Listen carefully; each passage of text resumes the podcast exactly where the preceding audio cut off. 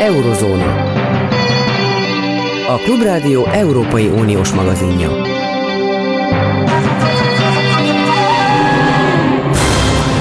Jó napot kívánok, Zentai Péter vagyok. Úgy tűnik, hogy Angela Merkel után jóval határozottabb, egyértelműbb vezetők azok, akik úgymond a passzát szelet fújják Európában. Nyilvánvaló, hogy szélesednek a differenciák a különböző nyugat-európai országokban, egymás között sincs rend, sőt, de mégis azt sugalják a hírek, hogy Drági Olaszországban, Scholz Németországban, Macron Franciaországban, a spanyol vezetők, a portugálok, a görögök mind nagyjából kezdik érezni jobban, mint valaha, hogy az, a kihívás, amit jelképez Orbán Viktor, az egzisztenciális kihívás Nyugat-Európa számára. Jól érzékelme a 2021 végi európai helyzetet, kérdezem Tehet Péter kollégámat, aki nem csak kollégám, hanem magasabb színvonalon van kutató a Freiburg Egyetemen, és onnan beszél. Szervusz Péter, mi a véleményed a felvetésem? Szervusz, tehát mi a véleményed a felvetésemről?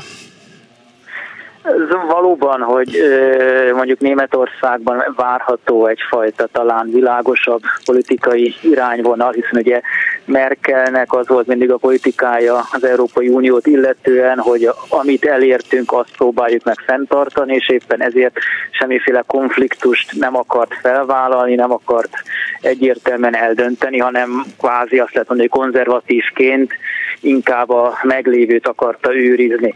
Most ugye az új német kormányban azért ott vannak azok a zöldek is, akik egy része sokkal határozottabb, egységesebb Európát szorgalmaznak, másrészt gyakorlatilag ők az egyetlen olyan német párt, akik már elég régóta azért eh, kritizálták az Orbáni rendszert, és nem is csak a megszokott ugye, jogállamisági szempontok eh, szerint, hanem mondjuk a német autóipar eh, negatív szerepét, vagy önmagában a német tőkének az Orbáni rezsim fenntartásában játszott negatív szerepét is hangsúlyozva. Persze a zöldek ugye csak az egyik párt ebben a három párti berlini koalícióban, és azért a szocdemek a szavak szintjén persze ők is egységes Európát akarnak, és Orbán kritikusak, de azért mondjuk az Oroszországhoz való viszonyban már akár hasonlíthatnak az Orbán érdekekhez is, a szabaddemokraták pedig ugye a liberális, jobboldali liberális párt, ők pedig hát azért általában mindig is a gazdasági érdekeket mindenféle értékelé szokták helyezni. Ez Németország. Macron... A többi helyen ö, ö, Olaszország kapcsán azt lehet mondani, hogy hogy az országnak nagyon jót tett az, hogy Mário Draghi lett a, a, a miniszterelnöke idén. Ugye sokan azt gondolták, hogy egy, egy technokrata ember, akit egyszerűen fel fog őrölni a, a római politika, és nem fog az egész helyzettel bírni, és nem ez történt, hanem épp, hogy Drági maga nyugtatta le a római politikát. Gyakorlatilag az olasz politika egy nagyon nyugodt időszakát éli, ez persze lehet, hogy vihar előtti csend, de ugye Dráginak sikerült összehozni egy olyan kormányt, amiben a legszélső jobb oldal, tehát ugye a, a neofasiszta Olaszország fivérei párt és a szélső bal kivételével mindenki benne van, tehát ugye a bal közép is, az öt csillag is, de maga Salvini is és Berlusconi pártja is bent van ebben a kormányban, és ez nem csak azt jelenti, hogy összehozta ezeket a pártokat, de még mérsékelni is tudta, hiszen például Salvini azért sokban feladott már az EU ellenességéből, azért az, hogy Salvini egyre inkább eltávolodik ugye ettől az Orbáni egységes szélső jobboldali pártcsaládtól, és nem vesz abban láthatóan azért egyértelműen részt, az sokban magyarázható azzal, hogy Dráginak úgy látszik van hatása Szávinira is. Tehát Drági nagyon jól kezelte ezt az olasz helyzetet, azon kívül a járványhelyzetet is alapvetően elég jól kezeli, gazdaságilag is persze, hogy az EU-s segítségnek köszönhetően azért rendbe tudta hozni Olaszországot, tehát Drágit ugye már Olaszországban Super Mario-ként szokták nevezni, már az Európai Központi Banki elnöksége óta is, és úgy látszik politikusként is, miniszterelnökként is egyfajta Super Mario-ként viselkedik, és tényleg azt lehet mondani, hogy a, korábban kicsit kaotikus és gyengelkedő Oroszország miniszterelnöként ma az egyik legbiztosabb pontja az európai politikának.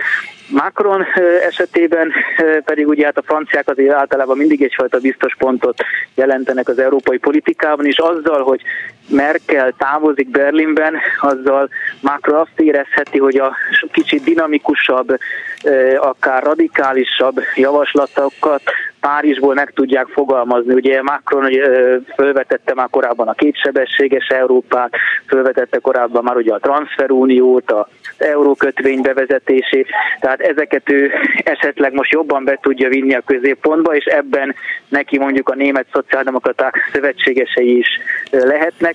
De azért Macronnál is hozzá kell tenni, hogy vannak olyan ügyek, amelyeknél pedig éppen Orbánnal vannak hasonló érdekei, tehát ugye Macron és eleve a francia politikus szokott annyira élesen azért orosz ellenes lenni, illetőleg az atomenergia kérdésében, ahol viszont éppen a németek és a franciák között van egy nagyon éles ellentét, ugye Macron ő atomenergia párti, szerint az atomenergia az a környezetvédő zöld megoldása jövő energia kérdésére, és ebben hát Macronnak értemszerűen nem Berlin lesz a szövetségese, hanem mondjuk a visegrádi államok, ahol szintén nem annyira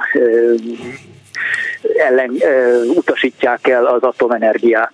Uh-huh. Tulajdonképpen, ha most arra kellene válaszolnod, hogy mi a lényegi különbség az Európai Unió magországai és a Magyarország jelentette külön utasság között, akkor az első kérdés az lenne hozzá, hogy ezek kardinális jelentőségű kérdések, amikben alapvető különbség van. A másik, hogy mi a lényege ennek a esetleges konfrontációnak. Egy drámai, történelmi jelentőségű konfrontáció van-e egy Magyarország jellegű rendszer és az ő rendszerük között, vagy csupán technikai kérdések, amelyek megoldhatóak. Én mindig azt állítom, hogy ezek nem megoldhatóak, nem csak átmenetileg lehet taktikázni, de a végén el kell jönnie a Churchilli momentumnak. Mondom én. Te mit mondasz? Hát a fő különbség az egyrészt az Európa politikához, vagy az Európához való viszony is, de azért a, a rendszerek közötti különbség. Tehát a Magyarország, és ebben még Lengyelország is azért sok tekintetben eltér, abban különbözik az összes többitől, és pláne a Mag-Európa országaitól, hogy gyakorlatilag egy pártállamként működik, ahol egyetlen egy párt uralja az állam intézményrendszereit, és teljes mértékben a pluralizmust felszámolta, hiszen a pluralizmusnak a formái azok csak különböző mondjuk az olvasók által támogatott híroldalakon jelenik meg, a hatalomnak semmiféle intézményi korlátja nincsen, hiszen alkotmánybíróság, bíróságok, stb. ügyészség, ezek nem végzik a feladataikat, tehát ez a fő különbség, és ilyen jellegű pluralizmus felszámolás sehol nem történt, még Lengyelországban sem amúgy, és hát az összes többi említett országban, meg pláne nem, Olaszországban sem, tehát egyébként ha Olaszországban győzne Salvini, és mit tudom én, a,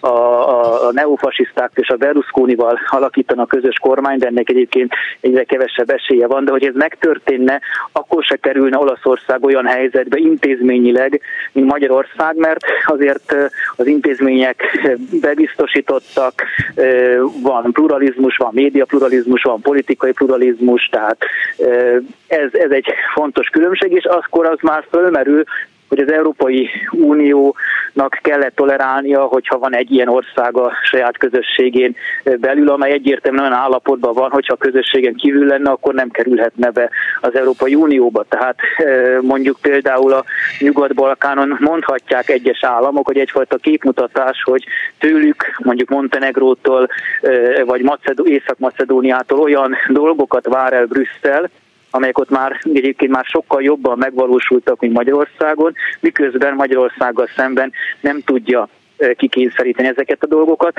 Másrészt egyfajta rossz üzenet is a belépőknek, mert azt mondja, és ugye valószínűleg mondjuk Szerbiában Alexander Vucic készülhet ilyesmire, hogy elég csak a belépéskor úgy csinálni, mintha betartanánk a szabályokat. Ha már valaki bekerül az Európai Unióba, akkor ott már semmit nem lehet vele kezdeni.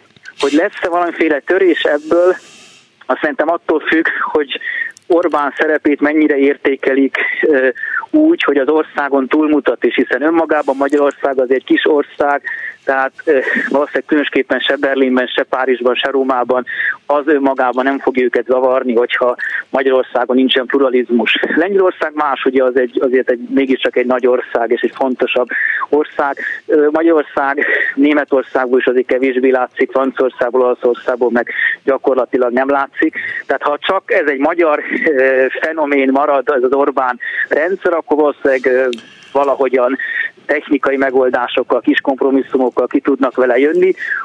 Attól félhetnek persze, hogyha ebből valamiféle össze-európai folyamat indul be, és ugye Orbán erre játszik, amikor megpróbál európai szélsőjobboldali politikusokkal összefogni, egységet teremteni köztük, de látható, hogy ez nem sikerül, és azért az a populista hullám, ami elindult a Brexit-tel, Trump elnök kiválasztásával, az azért mintha sok tekintetben egyre inkább visszaszorulóban lenne, tehát elképzelhető, hogy Európában úgy érezhetik, hogy ez a magyar jelenség, ez továbbra is csak egy elszigetelt jelenség, Orbánnak mégse sikerült egy szélső jobboldal internacionálit megteremteni, a hatása is jóval kisebb más országokban, és az Orbánhoz hasonló politikusok is inkább visszaszorulnak másút, mint hogy erősödnének. Salvini is már jóval kevésbé fontos Olaszországban, mint, mint akár csak két évvel ezelőtt volt. A franciáknál löpen zuhanó repülésben van, persze a szintén szélsőjobboldali Zemur miatt is, de nem kizárt, hogy egyébként a verseny majd Macron és a jobb közép között fog eldőlni, és a szélsőjobboldal nem játszik szerepet, tehát hogy, hogy nem lehet az Európai úgy érzi, hogy, hogy most idézőjelben ez a vírus, amit esetleg a, az Orbáni rendszer jelenthet, az mégsem tud elterjedni, és akkor pedig Magyarországon, hogy mi történik, az meg kevésbé érdekli őket. De nem arról van igazából szó, hogy Magyarország az tulajdonképpen európai leképeződése Oroszországnak, meg Törökországnak. Tehát tulajdonképpen e, a probléma az, hogy ő csupán közvetíti azt a vírust, amit e, sokan esetleg Franciaországban vagy Olaszországban, vagy mit tudom én, más nyugat-európai országokban értékelnek. Messziről úgy tűnik ez az Oroszország, hogy legalább ott az asztalra csap a vezető, és nem hagyja ezt a sokféle e, összevisszaságot, amiben mi mondjuk sokan elhiszik ott, hogy egy ilyen anarchikussá váló, széteső családokat is szétbombasztó rendszerben élnek. Tehát e, nem, nem arról van itt szó, hogy, hogy, hogy egy, egy, egy előőrs, egy ötödik hadoszlopnak látják e, a vezetők Magyarországot, még pedig egy kínai, hát lát, orosz, török. Láthatják annak, hogyha Orbánnak etéren lettek volna sikerei, tehát valószínűleg, hogyha ha például már a 19-es választásokon bejön az Orbáni jóslat, és előre tőlek a szélsőjobboldali erők, vagy legalábbis mostanra meg tudta volna szervezni a szélsőjobboldali erők összefogását, vagy, vagy tényleg fennállna annak az eshetősége, hogy Löpen jövőre megnyeri a francia elnök választást, vagy, vagy eleve Salvini és Meloni lenne hatalman Olaszországban, vagy közel lenne a hatalomhoz. Tehát, hogyha ilyen veszélyhelyzeteket látnának, akkor biztos, hogy másképp néznének Orbánra, akkor már nem csak egy elszigetelt jelenség lenne, hanem úgymond valaminek az előörse. De ezek az, Orbán, az Orbáni eszmék, gyakorlatok azért nem terjedtek el Európában. Persze mindőtt van ilyen jellegű párt, 10-20 százalék közötti eredménnyel, de ennyivel még együtt lehet élni, tehát minden demokrácia elvisel akár egy 20 százalékos szélsőjobboldali pártot is, de azt nem látják sehol sem a nyugati politikusok, az Orbáni gyakorlat az elterjedt volna másút ennyiben, valóban Magyarország egy sajátos fekete lyuk Európa térképét, de az orosz kérdés az valóban az lehet más megvilágításba helyeződhet, hiszen bármilyen kicsi Magyarország azért az Európai Unióban ugyan ott van információkhoz jut, vétózhat, és itt valóban megfogalmazhat meg, meg lehet fogalmazni esetleg azt a kritikát Magyarországgal szemben, hogy orosz érdekeket képvisel. Itt mondjuk a német zöldektől várható valószínűleg egy erősebb fellépés, hiszen róluk tudható, hogy ők eléggé Moszkva kritikusak és nagyon határozottan transatlantisták, de pont az Oroszországhoz való viszonyban azért más európai országok sem ennyire egyértelműek. Tehát, amit mondtam, mondjuk speciál a francia külpolitika azért hagyományosan Oroszország és Kína felé is nyitott szokott lenni, és nem csak Amerika felé. Ez még Olaszország is igaz, ők főleg inkább Kína felé nyitottak, bár Drági azért visszavett ebből, vagy például a pont ugye ez az északi áramlat kettő gázvezeték miatti vitákban, ahol ugye a német zöldek azt mondják, hogy politikai jogból, bár nem csak politikai, hanem környezetvédelmi jogból is ezt stoppolni, blokkolni kéne, mint egy nyomást gyakorolva Moszkvára az Ukrajna kérdésben. Itt például az osztrák néppárti külügyminiszter Alexander Schallenberg állt gyakorlatilag az orosz álláspont mellé, és, és beszólt Bérboknak, hogy hagyja békén az északi áramlat kettőt. Tehát az Oroszország viszony meg egy olyan ügy, ahol no, Orbán lehet, hogy a legradikálisabban mutatkozik orosz pártinak, de azért az Európai Unióban sincs teljesen egységes Értem. álláspont arról, hogy mit kell csinálni Oroszország felé. Péter, nagyon szépen köszönöm egyelőre, de ezt a következő évben többször át fogjuk beszélni, az adott helyzet mindig változik, Oroszország, Magyarország kapcsán. Fehet Péter, a Freiburgi Egyetem kutatója volt a vendégem. A viszont hallásra, Péter. Viszont hallásra, szervusz. Törökország szóba es került az imént, nem tudom, hogy tudja a hallgató, hogy februárban kétszer annyit ért a török líra, mint most, mondjuk az euróval vagy a dollárral szemben. És ekközben hihetetlen mértékben száguld ebben az aránylag fejlett, nagyon fontos Európát, Ázsiával összekötő országban az infláció. És az infláció egy világgéllegű, világméretű jelenség. Nem tudom, hogy a politikát ez mennyire fogja majd befolyásolni, egész világpolitikát. Simor András, a Nemzeti Bank volt elnöke a vendégem. Jó napot kívánok, András! Jó napot kívánok! Eh, mennyire eh, drámai az, amit eh, az infláció kapcsán nem csak nálunk érzékelünk, hanem Amerikában, Oroszországban, a világ minden részén, és az, hogy nagyon fontos valuták elveszik értékük felét. Ez, ebből nem lesz valamilyen komoly világpolitikai zűr is? Hát az infláció az, az újra jelen van az életünkben, több mint tíz év után újra, de ami Törökországban történik, az azért egészen más, mint ami a világ többi országában történik.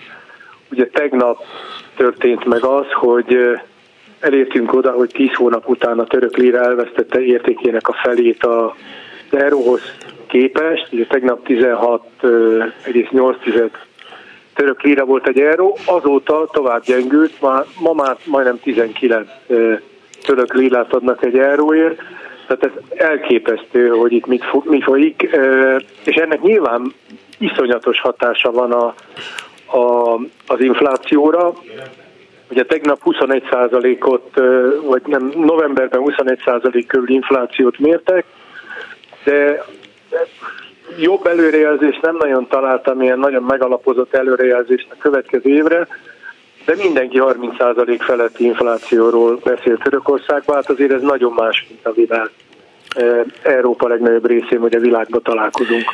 De annak a rendszernek a fennmaradásához a jelek szerint ezt a politikát véli követendőnek az erős ember. Nem veszélyeztet ilyesfajta e, voluntarizmus azokban az országokban, ahol erős emberek e, vannak hatalmon, hiszen nekik egyrészt ugye valamiféle újfajta egyensúlyt kell a saját választóközönségük számára találni, és ez az új egyensúly egy abszolút íróasztal mögül kitalált valami lehet. Tehát nem a valós gazdasági törvények alapján mennek a dolgok, és ez, ez, ez, ez egy vírus vírusként is tud hatni, vagy nem? Hát igen, én most úgy látom, hogy valamiféle emberkísérlet folyik, folyik Törökországban, és a, a török elnöknek az a koncepciója, hogy hogy a magas kamat az magas inflációt, és nem pedig alacsony inflációt csinál. Ugye a közgazdászok éppen ennek az ellenkezőjét gondolják, de hát ott a közgazdászoknak ebben a kérdésben nem nagyon van szava. A jegybank az nem független a, az elnöktől, a kormánytól, és sokan meg szokták mosolyogni, hogy a jegybank függetlensége miért fontos. Hát pont azért, mert ott most gyakorlatilag az elnök megmondja a jegybanknak, hogy mit tegyen, hogy mennyi legyen a kamat, pedig a jegybank célja ott is az árstabilitás, és ennek érdekében szabaton dönt a kamatról, elvben legalábbis, de hát az elmúlt két évben három elnököt sikerült a jegybanknak elfogyasztania, Az eredmény az, hogy az utóbbi pár hónapban, ugye szeptemberi 19% volt a jegybanki alapkamat a magas infláció miatt, utána négy lépésben az elnök utasítására 5%-kal csökkentették, most éppen 14% az alapkamat, ahogy mondtam, az infláció éppen 21%,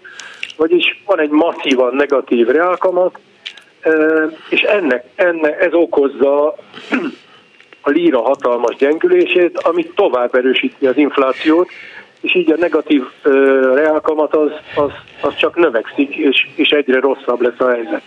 De Törökország nem egy ilyen kis jött-ment ország, hiszen sem területét, sem gazdasági erejét nem lehet egy átlagos európai gazdasághoz mérni. Igenis, a, úgy, a harmadik és az első, vagy a második és az első világ határmesdjéjén egy, egy, egy rendkívüli gazdasági és katonai hatalomról van szó. Tehát nem mindegy, hogy összeomlik-e ez a rendszer. Ilyesfajta problémák nem politikus ön, de kérdezem, kérdezem, el tudja képzelni, hogy e, földindulás, politikai földindulás is tudnak okozni e, a következő időszakban, akár Törökországban, akár másutam. Törökországnak ugye rengeteg nagyon fontos közép-keleti, keleti, e, kelet-európai partnere van. Hát nem tudom, tény, hogy nem vagyok politikus, de azért, de azért ami ott folyik most, a leértékelés az inflációs kapcsán az olyan helyzetet teremt a lakosság számára, ami megélhetési problémákat jelenthet. Az inflációra gyakran mondják azt, hogy a szegények adója, mert a szegényebb társadalmi rétegek tudnak a legnehezebben reagálni és megvédeni magukat az infláció ellen. Nem véletlen, hogy Erdogán is tegnap vagy tegnap előtt jelentette be azt, hogy hogy 50%-kal megemelik a minimálbért, hozzáteszem ez az emelés után is csak 90 ezer forint körüli összegnek fog megfelelni, és hogy 30%-os infláció van, vagy lesz jövőre, akkor elég gyakran kell azt emelgetni, hogy az emberek ne érezzék a, az infláció borzasztó hatásait. Nyilván ennek többféle hatása van a gazdaságra, ugye az exportot elvben egy gyengülő deviza tudja serkenteni, és jól is hathat a fizetési mérlegre, ez volt a az eredménye egy korábbi ilyen leértékelődési hullámnak is 17-18-ban, de ennek a hatása általában rövid távú, tehát rövid távon javítja a fizetési mérleget, de pár év után az infláción keresztül visszacsorog a dolog, és visszaáll a fizetési mérleg.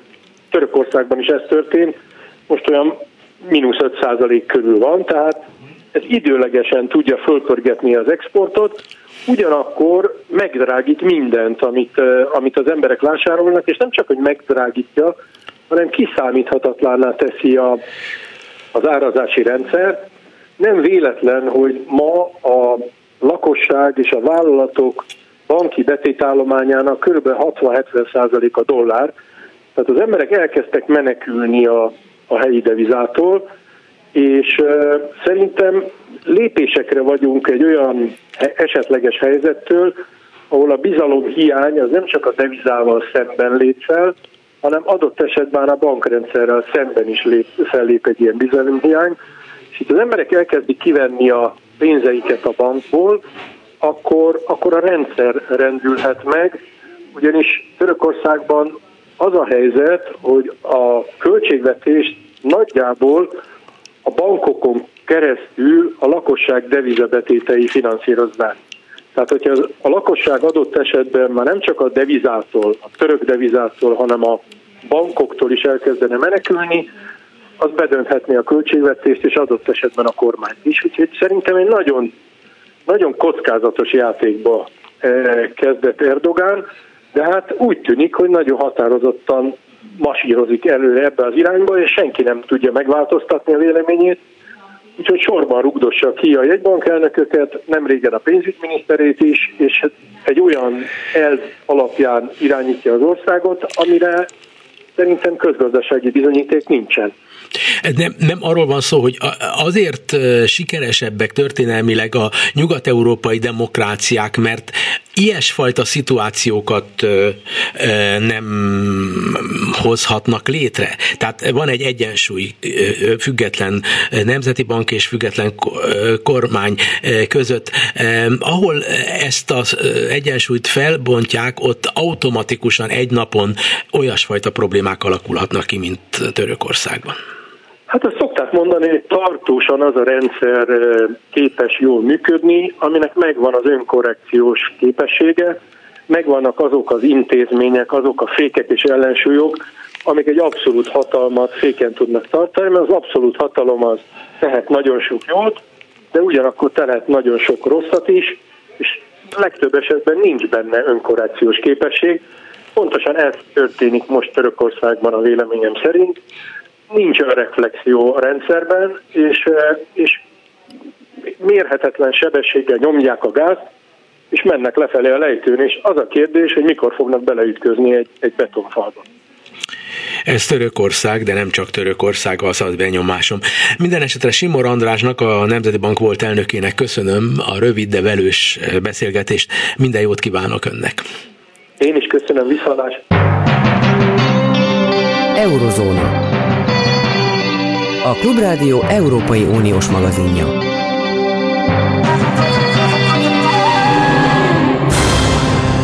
Szóval az az, amit most az imént Simor Andrástól Törökország kapcsán hallhattunk, egy példabeszéd arra vonatkozóan, hogy miért drámai jelentőségű az egyenletes fejlődés, a nagy megrázkutatások elkerülése véget az a fajta demokrácia, ahol mondjuk Nemzeti Bank valóban minden porcikájában tud különálló lenni egy kormánytól, hogy ahol az egyik, mindig általában a politikai vezetés képes totálisan lenyúlni, így vagy úgy, kimondva vagy kimondatlanul a Nemzeti Bankot, ott elő tud fordulni, hogy ideig, óráig a nép eltűrje, hogy fél év alatt a pénze felére értékelődjön le mint ahogy ez Törökországban megtörtént.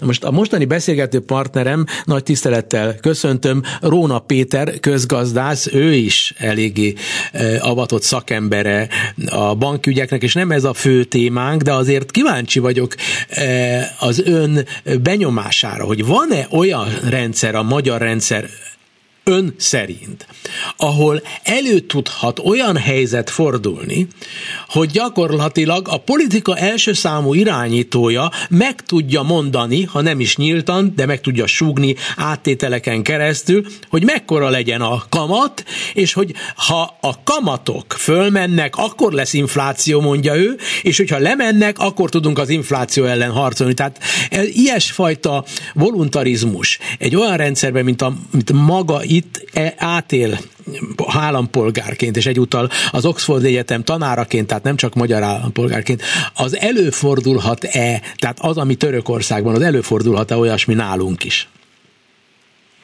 Hát én nagyon remélem, hogy nem. E, minden esetre a korábbi viszonylag jó működése és politikájával szemben az elmúlt két évben a Magyar Nemzeti Bank egyre inkább a választási kampányra tűnik, hogy felkészül, úgy tűnik, és ennek megfelelően olyan monetáris politikát eh, folytat, ami inkább egy választásra készülő pártnak felel meg, kormánynak felel meg, mint sem a nemzetgazdaság eh, érdekének. Uh-huh. Ugye itt pontosan arról van szó, hogy karöltve a pénzügyminisztériummal elképesztő módon fűtötték a nemzetgazdaságot, szólták a pénzt, olcsó hitel, alacsony kamatok, úgyhogy létrehoztak egy olyan keresteti struktúrát, ami messze meghaladja a kínálati oldal képességeit. Uh-huh.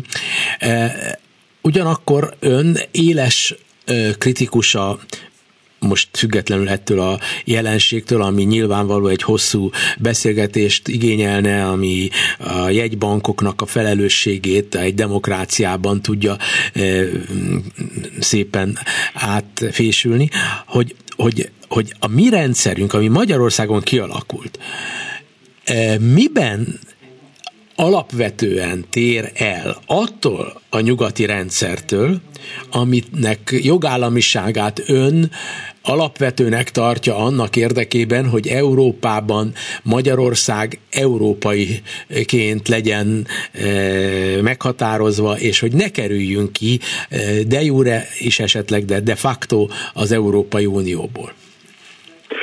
Igen, hát most ennek a kérdésnek két különböző esetleges felülete van a válasznak. Az egyik elsősorban egy ilyen jogi orientáltságú válasz, és itt lehet hivatkozni az Európai Bíróság, az Európai Parlament, az Európai Tanács számos döntésére, a Velencei Bizottság megállapításaira, amelyek kimutatják, hogy a magyar alaptörvény, illetve a magyar kormány különböző intézkedései és törvényei miben térnek el az európai jogrendtől.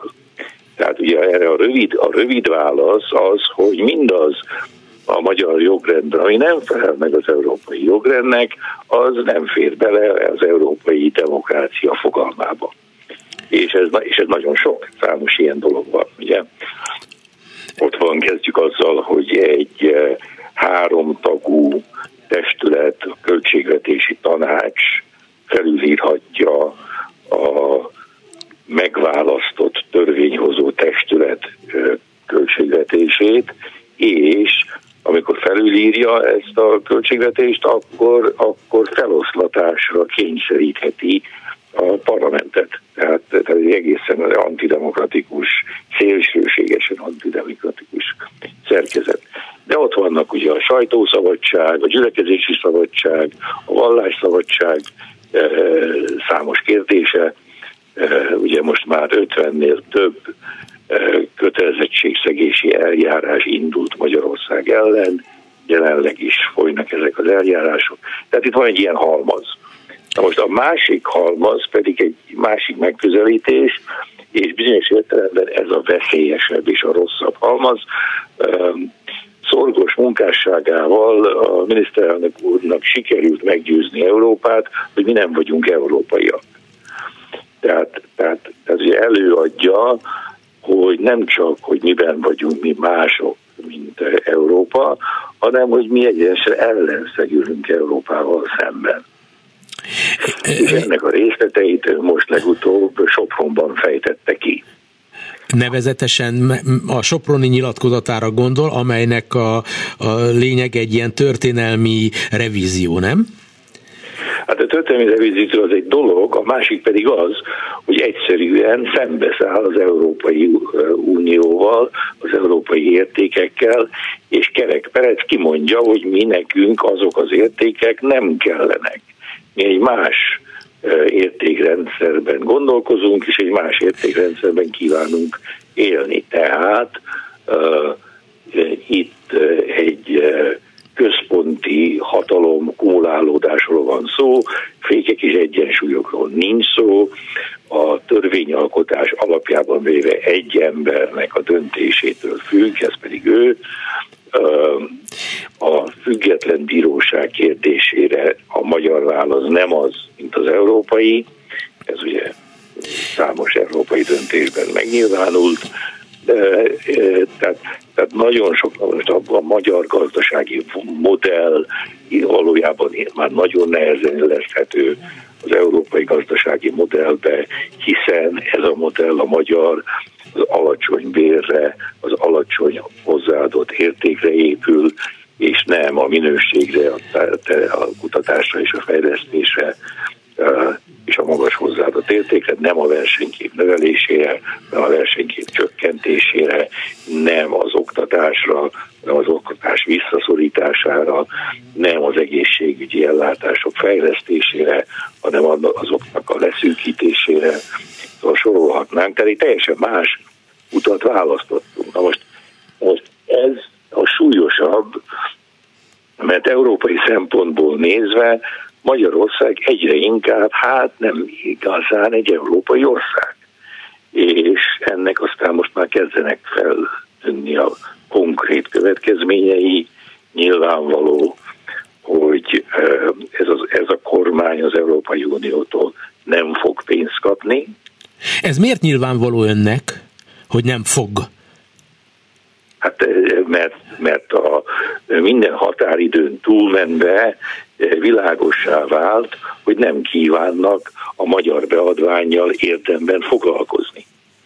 Tehát, tehát nem lesz. Az Európai Unió egyértelműen nem adja meg magát, nem fogja elfogadni az Orbán féle elképzeléseket arról, hogy egy ország ugyan egy Európai Uniós tagország ugyan rendezkedjen be, és, és most ugye az egész dolog mögött, ugye magyar szempontból ez úgy tűnik, mint valamiféle harc az Európai Unió és a magyar szuverenitás között, és ez így van felállítva Orbán Viktor részéről.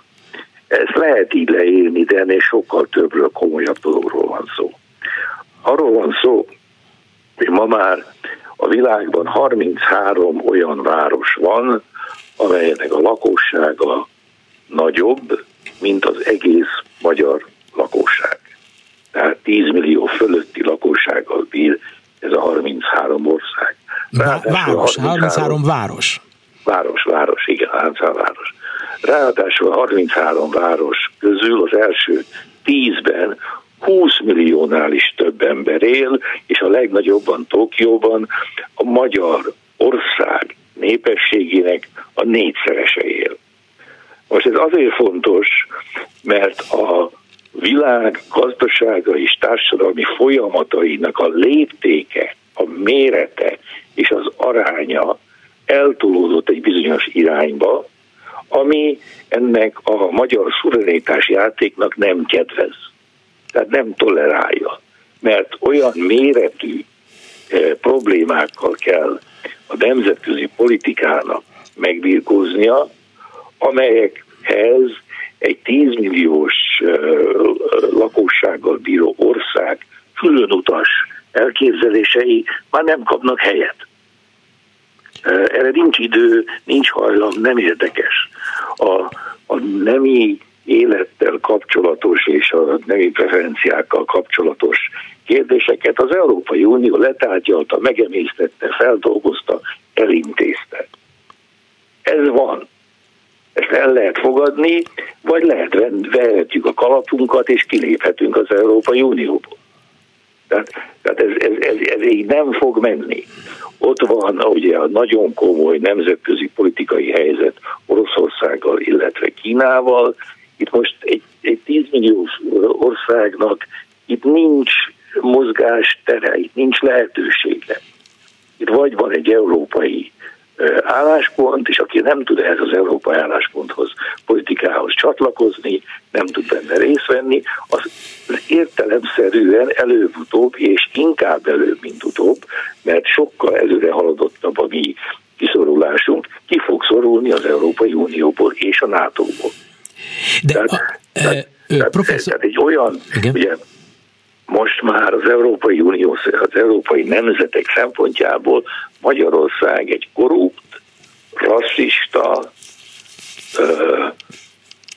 autoriter ország, ahol a nemzet ezt a fajta berendezkedés jó szemmel nézi. Tehát a nemzetnek a, a többsége ezt a politikát alapjában véve elfogadja. Hát ők nem fogadják el és nekik ennek a politikának a megfinanszírozására nincs se hajlamuk, se pénzük.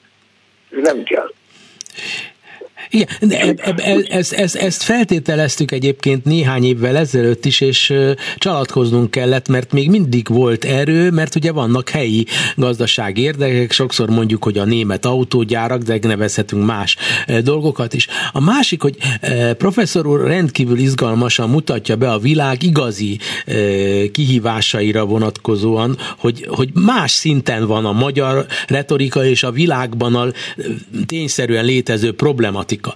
De Európára helyi értéken nézve mégis az jellemző, hogy akárcsak nálunk öregszik a lakosság. Ahol 33 másik ország, ahol, vagy város, ahol többen vannak, mint 10 millió, annoknak a nagy részében eh, nem eh, az lakosság öregedése, Tokió persze más, de azért a többségben nem a lakosság öregedése, hanem a fiatalság és egy olyasfajta dinamika, ami beláthatatlanul fontos, munkál. De itt miért ne lehetne azt elképzelni, hogy növekszik az öregedéssel párhuzamosan minden európai országban a 10-15 százalékról, akár 25 százalékra azoknak a véleménye lesz fontos, akik úgy gondolkodnak, mint Orbán. Vagyis nosztalgiáznak, történelemeznek, ideologizálnak, és azt mondják, hogy ez a nyugati rendszer is megéri a pénzét, ez egy korrupt, álszent rendszer. Ebben az esetben ö, válukra emelhetik még Orbán Viktort, mint előörsöt. Igen, vállukra is veszik, de ez a vélemény, amit felrajzolt, ez vonatkozhat a különböző európai országokban legfeljebb a lakosság 25%-ára semmiféleképpen sem többre. Most, de, de, de folyamatosan politikus. öregednek, öregednek, és egyre hülyébb, át, bocsánatot kérek, mert mindannyian öregszünk, és nem erről van szó, de, de látni de valóan nem, nem, egyre betokosodottabb. Ez, ez nem így van, nem. Nem, nem így van. Nem. Nézze, én például első kézből tudom, hogy annak volt ez az a varsói találkozó a jobb oldal összeboronálásának az érdekében, amire Salvini és Meloni sem ment el. Igen. Igen? Miért nem ment el? Hát rengeteg oka lehet. Az olasz belpolitikában egy 74 éves Mário Draghi ugyanis képesnek bizonyult ennyi uh, úgy alakult a hogy, hogy, hogy ő össze tudja fogni, és ez a Mário Draghi egy magunkfajta nyitott gondolkodású ember, de azért tudja, Jó, de hogy, de hogy kell irányítani. miért nem ment el? Tehát, tehát, Mert nincs esélye az, nyilván, azért nem ment el, saját elmondása szerint, mert nem akarja már saját magát lefényképeztetni Orbánnal, mert Orbán Olaszországban e, ciki. Tehát, tehát neki ez nem tesz jót, hogy Orbán társaságában lássák. Mert az Orbán stílusa, megint saját szavait idézve, egy bunkó stílus. És lehet jobboldalinak lenni, lehet aggódni a migráció ellen, az migrációval kapcsolatban. Sok mindenre van lehetőség Nyugat-Európában is, de erre a teljesen kultúrálatlan viselkedési módra, amit ő, Kövér László, Szijjátó Péter, stb. egyszerűen kanász viselkedési módra nincs fogadó képség, képesség Európában. Ezt nem lehet elviselni. De... Ez egy olyan stílus, ami egyszerűen nem fér bele a nyugat-európai illemtan, etika, stb. Kereteiben. Most ugye ez, ez, ez, egy, ez, egy, ez egy stílus kérdés. Nyugat-Európában nem fér bele, de kérdezem önt, tegye a szívére a kezét. Most nem Boris Johnson-t akarnám elsősorban, hanem Donald Trumpot akarom elsősorban megcélozni. Mondja el nekem, hogy 13 évvel ezelőtt, 15 évvel ezelőtt el tudta volna képzelni, hogy az Egyesült ez, Államokban... Ez, ez, a, ez a forma, ez a, ez a, ez a típusú érvelés, ez, ez nem áll. Mert, mert, mert ugye az, az Amerikai Egyesült Államoknak már hosszú ideje van nagyon komoly, egy belső nagyon komoly válsága ami, ami az ő válságuk, és ami alapjában arról szól, hogy az integrációs folyamat nem sikerült. Egy korábbi ígéretes fázis után ez bedugult, megakadt, és mindenféle konfliktushoz vezetett. Milyen, milyen integrációs folyamat? Milyen integráció? De, de ne vigyük, szóval ne, ne, ez, ez, ennek nincs semmi értelme hogy, hogy, hogy Amerikával vagy akárki mással is példálódzunk, mert az egy sajátos helyzet, aminek megvannak a jellegzetességei, a magyarázata. Ha gondolja, én örömmel állok a rendelkezésére, hogy beszéljünk az amerikai helyzetről, ez, ez teljesen rendben van, de az, hogy mi az amerikai helyzet alakulásával kapcsolatban párhuzamokat húzzunk Magyarországra vonatkozólag, ez egy, ez egy teljesen tévú. Én ezt tökéletesen aláírom, ez biztos így van, én csupán azon csodálkozom ennek ellenére, amit mond, és elfogadjuk mindannyian, hogy azért az Egyesült Államok jelez valamit, attól függetlenül, hogy sok a helyi sajátosság, hogy a nyugati világ sem a régi.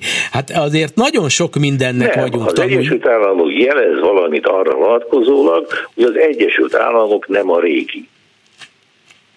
Hm. De ezen túlmenően nem jelez semmit a francia helyzet jelez sem, szem, sem valamit arra vonatkozóan, hogy a francia helyzet nem a régi. A Boris Johnson helyzet Nagy-Britanniában azt jelzi, hogy, hogy Nagy-Britanniában van egy jelentős eh, problémakör, esetleg válság, amire, aminek a megoldására ez a jelenlegi kormány, a brit kormány alkalmatlan. A választópolgárok tegnap meg is adták a válaszukat olyan óriási pofont kapott Johnson és pártja, amire nem volt történelmi példa. Egy helyi választáson, időközi helyi választáson. Tehát, tehát, tehát ezeket én nagyon nem kívánom, tehát nem... nem Összevetni a magyarral. Nem, nem, nem szabad összevetnem a magyar Nem, helyzetet. nem szabad összevetni. Elfogadom. Lehet, hogy vannak hasonlóságok, stb., de ezeknek a jelentőségét nem szabad eltúlozni, mert ha eltúlozzuk, akkor elveszítjük azt a képességet, hogy koncentráljunk minden egyes helyzet eh, sajátos jellegzetességén és problémáján, uh-huh. és általánosítunk. Jó. És én nem, nem, nem, nem vagyok ennek a híve tisztelem a véleményét, és engedje meg, hogy utolsó kérdésben is azért egy pici provokációt elrejtsek. Nevezetesen a Covid-nak az ügye. Nem olyasmi-e, ami senki ebbe nem volt alapvetően felelős, de felhoz olyan emberi gyengességeket, a tudományos szembeni fenntartásokat, amelyek nem voltak a felszínen korábban Nyugat-Európában sem, és tulajdonképpen világszerte sem. Ő nem aggódik-e amiatt, hogy az ilyesfajta globális kihívásokban van valami, ami akaratlan, nem emberek által akartan, de végeredményben a nyugati világnak egyfajta szétmorzsolódásához tud vezetni? Na, Hát itt ez, de most ez, ez egy érdekes kérdés, és erre az a válaszom, hogy az egyik oka a demokráciás, demokratikus berendezkedés gondjainak, egyik rugója vagy motivuma, az éppen az, hogy a tudomány és a technológia óriási sebességgel, mélységgel és szélességgel fejlődik, aminek következtében a társadalom szétszakad ugyanis van a társadalomnak egy rétege, amelyik ennek a tudománynak a haszonélvezője, sőt, mívelője, ez lehet a felső 10, legfeljebb 20% a társadalomnak. Aztán van egy másik 15-20 százalék, amelyik valahogy ott azért közel áll ehhez a tudományos világhoz, alkalmazza, használja, stb. És akkor ott van egy nagyon jelentős nagy tömeg, amelyiknek a képességei és gazdasági és társadalmi értéke az egyik napról a másikra leértékelődik, mert a technológia és a tudomány új e, vívmányaihoz ő már nem tud kapcsolódni.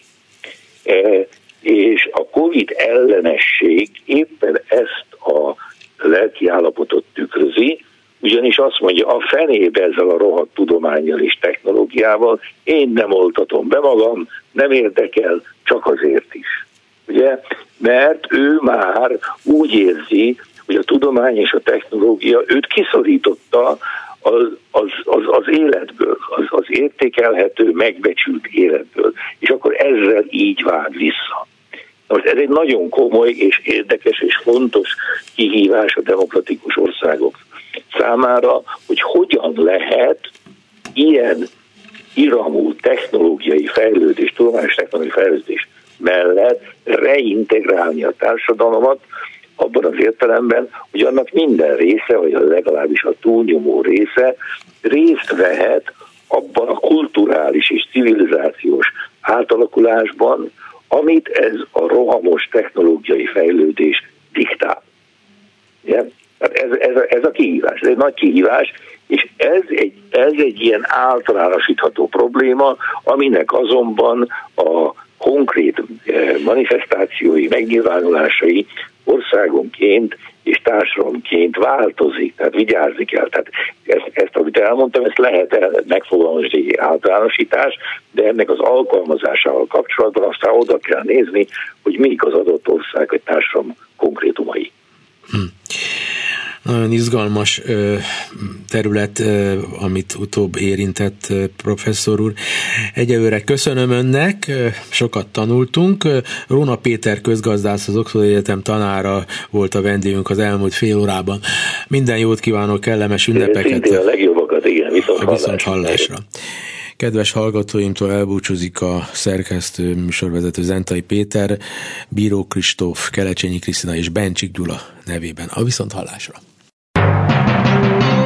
Önök a Klubrádió Európai Uniós magazinját hallották.